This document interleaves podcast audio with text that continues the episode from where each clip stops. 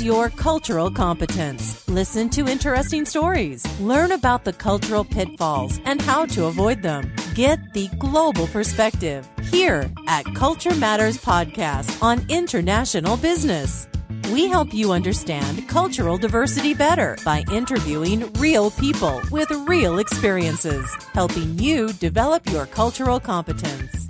Hello and welcome to the Culture Matters podcast. We're on episode number 40, 40 and today we have Julie Fisher as our guest. With a doctorate from Johns Hopkins, Julie Fisher Melton has been a consultant on micro enterprise and on partnerships between northern and southern NGOs to Save the Children, TechnoServe, and many other organizations.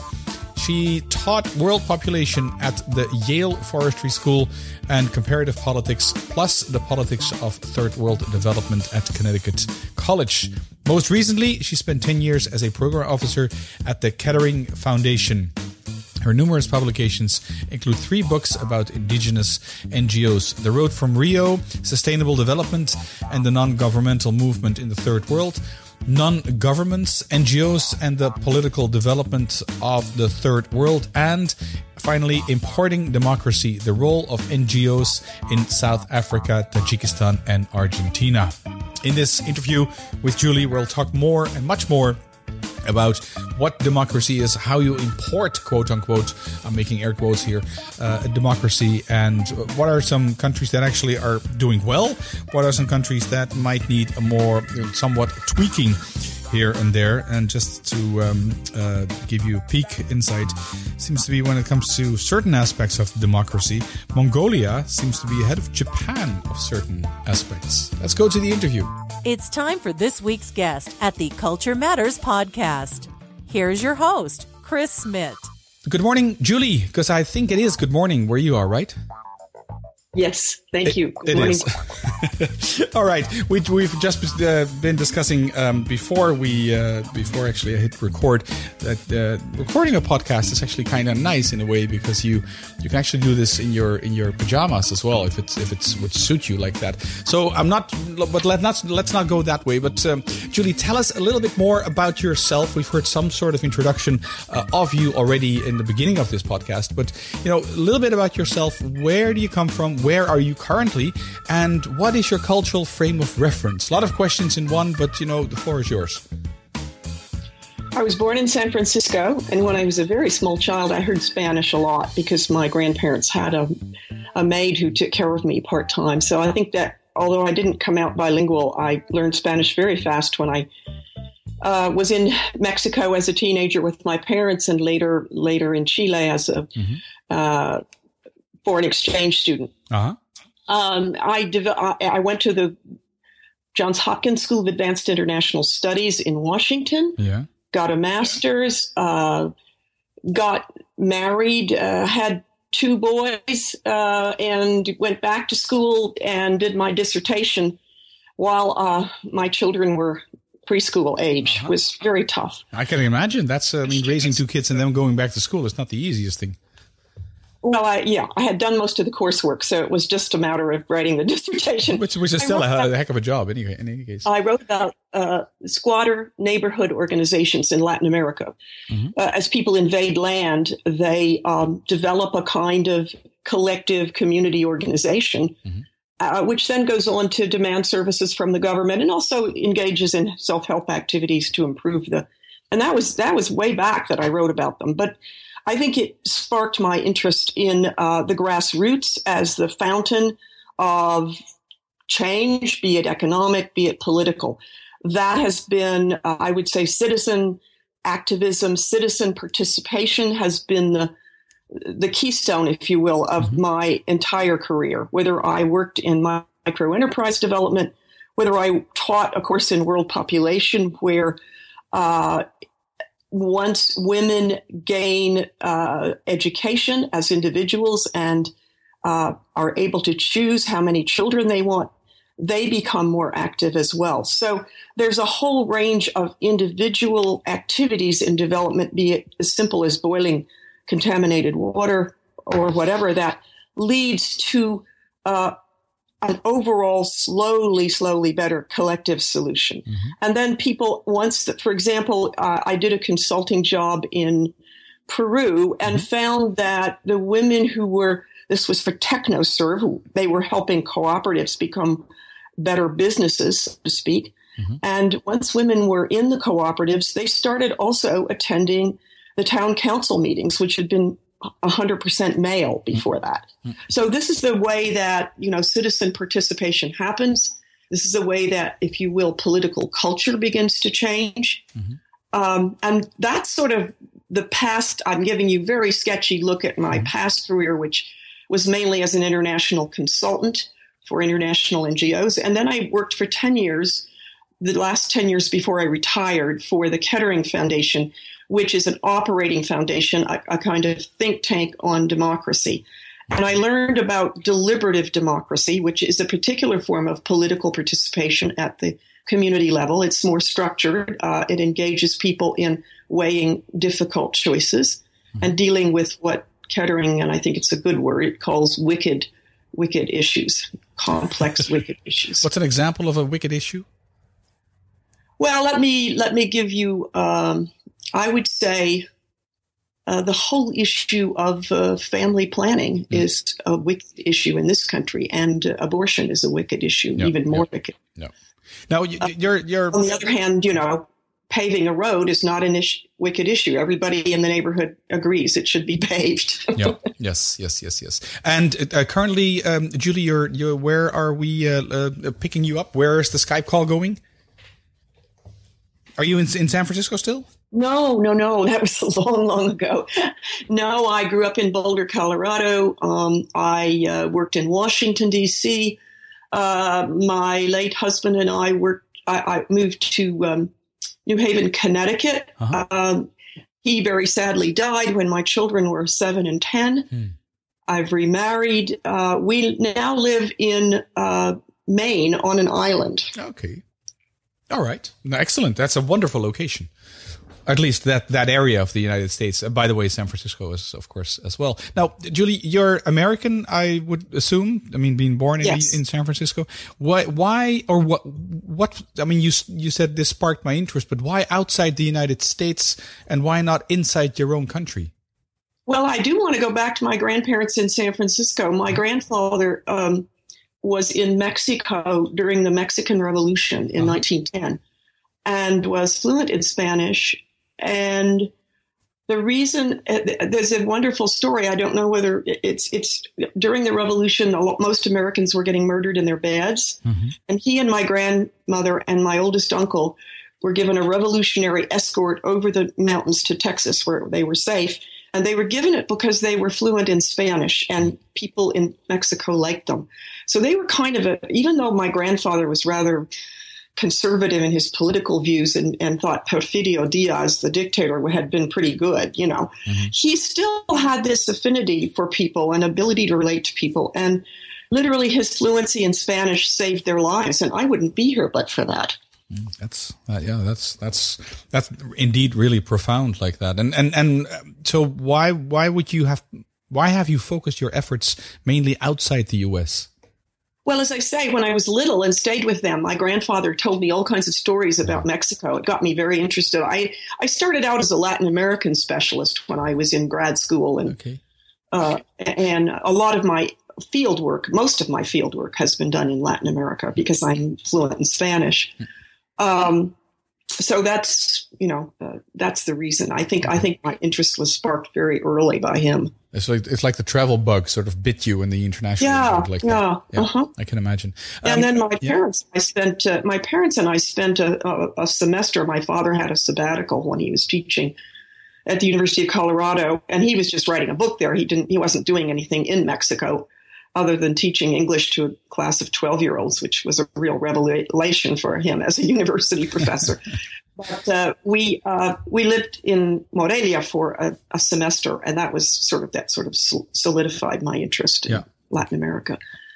Yeah, when when these things happen to you at a at an early enough age, it's, it's, hard to get rid of, I guess, in a way, isn't Absolutely. it? Absolutely. Yeah, yeah. That's my my first experience was uh, at being a Dutchman myself, um, going to the United States in 1976. I was 13 then, Um, so, uh-huh. and that was, I mean, the world was a big place then. And then, you know, it's, you would arrive at John F. Kennedy Airport, which still had that old, um, copy of the, uh, uh, the Wright brothers plane hanging in the, uh, in the arrival halls there. So and uh-huh. and I mean that was a like a, a, world shock in a way and a culture shock in a way and it's it's I've always been coming back and always been traveling ever since and like I said if you're young enough you get sort of bitten by this travel bug or the international bug as um, as such. Um, I'd like to to to, to uh, segue into part of, more part of your professional bits, which is your um, you you've done something with micro enterprise evolution or evaluation rather, and you've done that mainly in Latin America. Can you, in, in a couple of words, explain what what that is, and then maybe in a few more words explain where where the friction possibly was, how culturally different is uh, Latin America from the United States? Uh, if I can answer the first question first, yeah. um, very similar in some ways and very different in others. But I think micro enterprise in Latin America has taken because there is a kind of entrepreneurial spirit in much of Latin America, which has been squelched by stupid, I mean, really bad governance and mm-hmm. bad education and inaccessibility to education. Uh, but when people are given the opportunity to create a micro business with either a micro grant or a loan, uh, particularly women seem to grab that opportunity and run with it. It's quite remarkable how well they do. Um, I evaluated um, close to 90 businesses in Guatemala and Ecuador for an organization called Trickle Up that does that starts people off with micro grants and uh, the success rate after three years, we looked at three year old businesses, was still around 89, 90%, which is quite remarkable for businesses anywhere, uh, much less in, in poor countries. And uh, you say more, most, most in, in, in, in a country like Guatemala, if that's been offered, you say that most women, most, it tend to be more women than men picking yes. up these, uh, these micro grants, as you say. Um, does, does that upset the man on the other side? Because that's, that's an influence that they, they might not have been waiting for. Well, uh, yes, and that's a good thing. Might be a good thing, but uh, how, how do you deal with that? How do well? Let me give you a, a, story again. Yes. I remember going into a, a, a chicken business that was started with a micro grant in Guatemala. Mm-hmm. And um, the husband of the woman who had started it had this little basket that he picked up and he walked around the chicken coops and he put, I don't know, six or eight freshly laid eggs into it and he presented it to me. And I was so touched by this gesture. And I said to the organizer later, because I didn't want to embarrass him at the time, mm-hmm. How was he at the beginning? Oh, she said he was totally opposed to his wife taking this loan and starting a business on on her own. And I said, "Well, how did it change?" Well, she began earning money, and that spoke very loud and clear to him. He's a big supporter now. I can imagine. Yes, indeed. And is that something like uh, particular to, to to Guatemala, or have you seen the opposite as well, where where where in that indeed um, entrepreneurial women or, or aspiring entrepreneurial women are are getting so much resistance from from maybe their husbands or their society where they're in? I have never seen that anywhere. So it always it always seems. I would say. I would say micro enterprise is probably the single best entree to gender equality that there is hmm. in the developing world. Would you say the gender equality on the very quick question on that topic is more is is there's more gender equality in the US than there is in Latin America? Yes, I would have to say that. That doesn't mean that I'm satisfied with it here. No, no, no, no, no. There's it's, it's a relative comparison. It can always be better, yeah. but, but relatively, you can say in the U.S. Yes. there's more more equality like that. Right. Okay. Um, what other possibly cultural differences could you pinpoint with your experience uh, being American and working there in Latin America between the U.S. and uh, Latinos, if you could say? Or, well, or... let me talk about the part of my book on Argentina, my book Importing Democracy, uh-huh. which came out two years ago. Yeah. Which is about democratization NGOs, non-governmental organizations mm-hmm. that promote democracy. One of the differences that I noticed in Argentina between, let's say, the US and Argentina, even though I was fluent in Spanish, I found in interviewing people that these uh, activists who are at the forefront of democratic change are very aware of some of these differences that they think are detrimental actually to Argentina. And let me give you one example mm-hmm. of that. Yes, please. There is a word in English which is used a lot by political scientists called accountability, meaning how accountable is the government, whether it's local or national, to its to the to the local population. Mm-hmm. How accountable is the government to the citizen, to simplify it? That term and that concept are not really part of the ordinary vocabulary in Argentina or in other Latin American countries. Mm-hmm. Several people said we don't have a good translation of that into Spanish. And that that's fascinating because there are some things that, you know, A don't translate and B would be very positive if people began to understand them. And, and hold their their governments uh, responsible accountable. and accountable rather. The, but the concept, you have to understand the concept. Now, having said that, I think that the other side of the coin is that sometimes we try to promote ideas that are not suitable for the context. And so the, the, the, tricky part is knowing what works and what doesn't. Can you give an and example of that? I, I had called the book Importing Democracy because that means people in those countries choose for themselves the ideas that suit their own cultural context. Mm-hmm. And they combine those with the other part of what they do, which is the recovery of local traditions that are democratic. Most countries, even very authoritarian ones, have some local traditions that are democratic or partially democratic, mm-hmm. such as village councils. That's the most obvious. In Tajikistan, they're called majlis. Mm-hmm. Now, on the other hand, and this is majlis are a great example. Majlis managed to survive the period when Tajikistan was part of the Soviet Union, which is quite amazing mm-hmm. when you think about it. They somehow hung on and did little things at the village level, continued in their traditions. Now, the, that was the plus, and, and that survival of those organizations has been very important and will, be, will continue to be into the future. However, those organizations have traditionally been made up solely of men. So, one of the things that happened when democratization NGOs began to emerge in Tajikistan in the 90s and the 2000s mm-hmm. was that they began to bring women into the into the discussions at the village level while they were supporting these local groups and while they were teaching them some kinds of techniques. Now that wasn't an outsider doing it; that was a, a Tajik but intermediary level educated professional mm-hmm. NGO. Mm-hmm coming into the village level. So they are they are recovering local traditions at the same time they're changing them, they're modernizing them in some ways. Yeah, it's inescapable like that, isn't it? Yes. Yes. You mentioned then, I mean, this is Tajikistan and you've mentioned Argentina. If you now look, because you've done, um, there are like three countries in, um, yes. I think in Importing Democracy, you talk about South Africa, Tajikistan and Argentina. Um, Tajikistan and Argentina, I'm not saying that they're, they're the same, but they could be potentially different from South America, uh, sorry, South Africa which um, I say prides itself for having a so-called first world legal system, so to speak. And yes, I mean, the, yes. the either the ex influence of of the Dutch and later on the uh, predominantly more the, the the British as such. How do people react to that? Because I mean, a lot of the outside world would say, look at South Africa and say, well, either it's a democracy or it's a democracy where they've just elected the wrong president or something like that. I would call, but actually, Argentina and South Africa are far more similar to each other than they are to Tajikistan. Mm-hmm. I would call both Argentina and South Africa uh, flawed democracies. And I would call Tajikistan an autocracy or a dictatorship. So I tried to get both into the book, both mm-hmm. types of systems.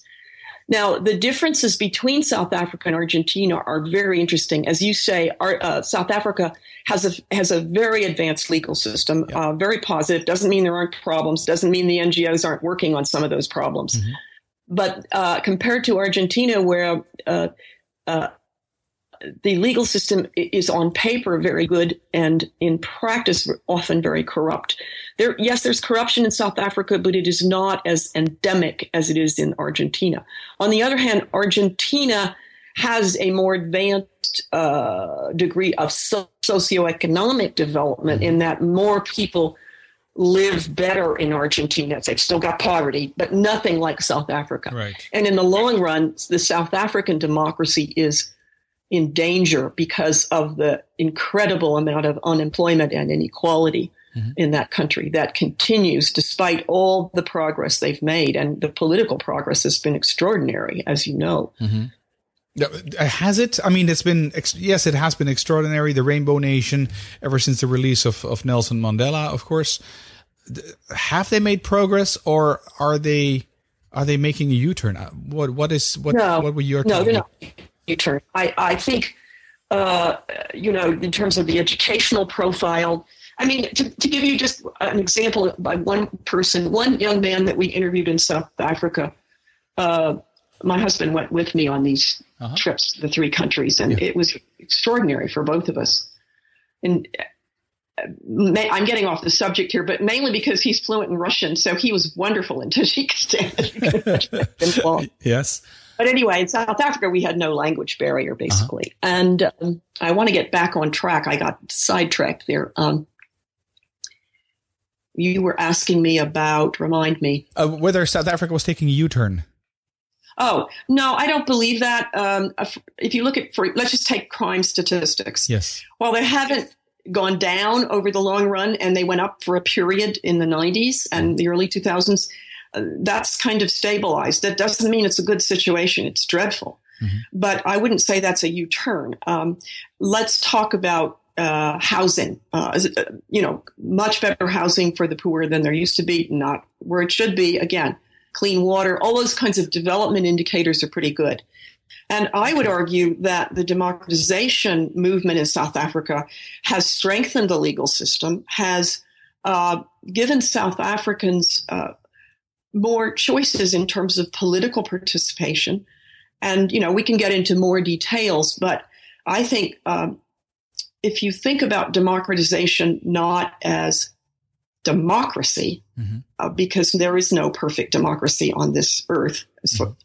uh, but as a process going in a positive direction, then then I think South Africa has done well. It has not taken a U-turn. Okay. Progress is too slow, particularly on the socioeconomic issues, and that that's the part that worries me about the long-term trajectory hmm. for South Africa. Hmm.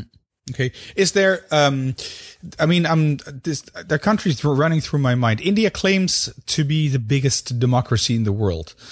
Uh, mm-hmm. is, would you consider them being a democracy? Well, again, I struggle with the word democracy. India is far more democratized than most third world countries. And if you want to call it a democracy in, in a general way, I would certainly put it in the category with South Africa and Argentina. Uh, it has a longer run uh, of, of, fair elections, but elections are only part of what's needed. And I would argue that the broader topic of political participation, including elections, but it includes a lot more. I talked about village level. I talked about NGOs at yeah, the yeah, intermediary level. There's a whole uh, topic which has to do with the way civil society develops. And one of the most dangerous global trends that I see it is is uh, compared to say 10 years ago when I started researching this book mm-hmm. is that um, at that time I had the feeling that most uh, political leaders, be they democratic, reasonably democratic or dictatorial, were simply not aware of NGOs at all. They simply had no consciousness about them. Now they are aware in a very negative sense and they are repressing them, whether you talk about China, whether you talk about Russia, whether you talk about you know, many, many, many countries where uh, there's a book called another book I could plug, uh, uh, The Dictator's Learning Curve, um, which basically makes that point that dictators are getting smarter. So, in response, uh, I think the global community has to get smarter. And I have some very specific recommendations on how that could happen in a way that doesn't become the kiss of death for reformers. Okay. Yeah, we'll, we'll, we'll ask you that these kind of tips uh, at the uh, at the end of the conversation, if that's okay. Um, sure. Are there are there countries that are doing um, exceptionally well, and are there on the on the other side of the same scale? Are there countries that actually are are doing really bad and are are maybe becoming even worse than they are? I'm thinking well, about Zimbabwe or or possibly Pakistan or something like that. Well, Syria is the obvious. I mean, yeah. well, that's war. war. Yeah, sure. I mean, you, you know, Um, I'm thinking of countries that are doing better. Well, uh, Botswana in Africa is a good example. Um, I, I, think um, uh, oh, Mongolia, interestingly enough, is one of the more democratic. Is probably rated the most democratic country in Asia at this point. I mean, um, better than like that, Thailand or Japan. Well, Japan is a developed country, so I'm not. Okay. I'm, I'm sort of not. You know, I'm looking at countries that are not developed mostly. Yeah. But, but, you're right. Of course, Japan is a more developed democracy. Mm-hmm. But if you look at some of the indicators of dem- democracy that Freedom House and other organizations do, Mongolia comes out ahead of Japan in some ways. It's fascinating. Interesting. Um, and and uh, like you mentioned, Syria being on the other side of the spectrum. Are there an, a country like uh, like Zimbabwe, for instance? Is well, that- Zimbabwe. I mean, what's happened at the at the apex of politics in Zimbabwe is dreadful, and uh, you know it's really made thing. It's really set the country back. On the other hand, Zimbabwe has an incredible uh, educated black population, mm-hmm. which uh, you know we kept meeting when we were in South Africa, we would meet a waiter who turned out to be a trained engineer, mm-hmm. a black Zimbabwean who left Zimbabwe because of the situation there, and then gets to South Africa and can't get a job because preferences are being given to South Africans. Yeah. And then, but the problem is South Africa has a shortage of trained engineers, and they want to give preferences to blacks over whites. So, you know, why can't they give them to the Zimbabweans? Yeah, That's true, what true, one would ask. Yes. Yes. Yeah. Well, I've seen I've seen these uh, situations as well. Indeed, a waiter at the sushi restaurant turns out to be uh, some sort of a, professor, higher educated person, and he comes from Zimbabwe. But this is the only job he can get. Exactly. Yeah. Exactly. Yeah. It's awkward. Um, it, in in countries like Syria, uh, Afghanistan, Iraq as well. These, I mean, war zones, half war zones. Is is there? Where do you start when when in situations like that? Because I mean, I just, a war will come to an end eventually. This, this, yeah, this it's not going to last a hundred and hundred years anymore. So where do you start afterwards? Yeah, blog that I thought was very interesting on Syria, and he goes through all sort of all the options uh, historically for how civil wars end, because nothing else is going to happen until you do that. Mm-hmm. And he comes out on the side of they're all incredibly uh, difficult. Uh, you know, including uh, just sheer exhaustion, which happened in Lebanon with yep. the Lebanese civil war. Uh, but uh, it comes out on the side of a partition uh, in Syria, which would allow certain areas to become more viable. And um, you know would allow islands of sanity to begin to develop as they even in Syria there are local people doing trying to survive and doing positive things at the local level. And sometimes I think those efforts are so eclipsed in the media by you know everything else that's going on mm-hmm. but those maybe maybe partition is is the only sort of step along with as part of an international negotiation for the life of me i can't understand why the global community has been so unable to sort of come together and talk about what to do. I mean, I'm in, actually encouraged by the fact that Putin and and Obama are going to talk mm-hmm. about Syria and, and ISIS in Syria. I mean, how else could we begin to do anything there? Yeah. Just can I step one step back? And you talk about partition. What do you mean with exactly with partition? Well, I am not a Syria expert, so I don't want to get into great detail about sure. it. But there are areas in Syria which are culturally and religiously similar, and they could form the basis of some kind okay. of partition. Right, and then start and work work their way up from there. So exactly, yeah, okay. exactly. Good point. Um, before we uh, uh, sort of uh, wrap up this conversation, um, we've been talking about developing countries um, predominantly, and mentioned Japan, but decided that is more of a developed nation. And how about the developed world, say the Western world, including Australia and Japan? Are there any like um, democracies in your view that sort of come up on top, and democracies which we would call democracies that might you know might need some tweaking here and there? I think they all need tweaking. I know. Well, we, we all know that there's no perfect system, and, and no, the, but the least say, perfect you know, democracy would be. the Scandinavian countries and Germany also, ironically, have you know are more advanced than we are in terms of being able to govern. I mean, we we have become less able to govern, not more. And, and we, as U.S. then. Yes, yeah. yes, yes. Okay. And so- I usually don't talk about the U.S., but I, but you know, it's hard not to these days. Yeah, well, yeah, I mean, you are still a dominant, dominating, or an important force, if not dominating force in the world. So it's it's you can't get away from it. I hope that. we'll have a, a few minutes to talk about the international donors and what they might do. Sure. Yeah, go go ahead. Okay. Well, I, I, I'm only going to mention a few of the steps that I have in the chapter, but I think the number one recommendation would be do your homework before you intervene, even in a positive way, in favor of, say, democracy or democratization or advocates for democratization in another country. Um, and I do think that's part of strengthening ties between global and national dem- democracy advocates. And I would say there should be official assistance, in other words, government to government assistance, should try to focus more on on uh, good behavior, whether it's uh, you know a government investing more in education or whatever. And um, I think doing your homework is one way of becoming more politically astute, and you become that way through small collaborations with national partners and committing yourselves to certain national partners on a longer term basis so that we're not just going in and going out in a year. Well, now we're supporting you, now we're not, but do your homework so you find really good people who can guide you. Um, I think there should be more internships and exchanges among democratization NGOs. Why can't the international community, for example, support exchanges between young democracy advocates in Argentina and South Africa? Um, okay, and I think uh, universities in in um, most countries are really a pole of sanity, and they need to be integrated more into these efforts. In South Africa, a number of democratization NGOs are actually housed at universities, and that gives them a lot of support, intellectual as well as financial.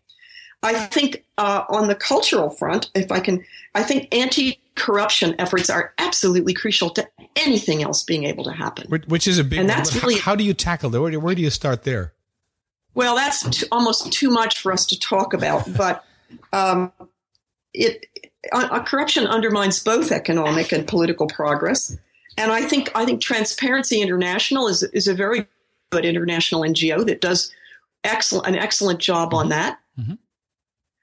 However, if you look at what the global effort, financially speaking, is on corruption, it's tiny. And I remember when we were in Argentina finding out that Poder Ciudadano, which is a democratization NGO that is also happens to be the Argentine chapter for Transparency International, only at that time got $5,000 a year from Transparency. Now, I'm not saying transparency ought to just be a money engine, but I mean, that's not enough to do anything in Argentina. Yep.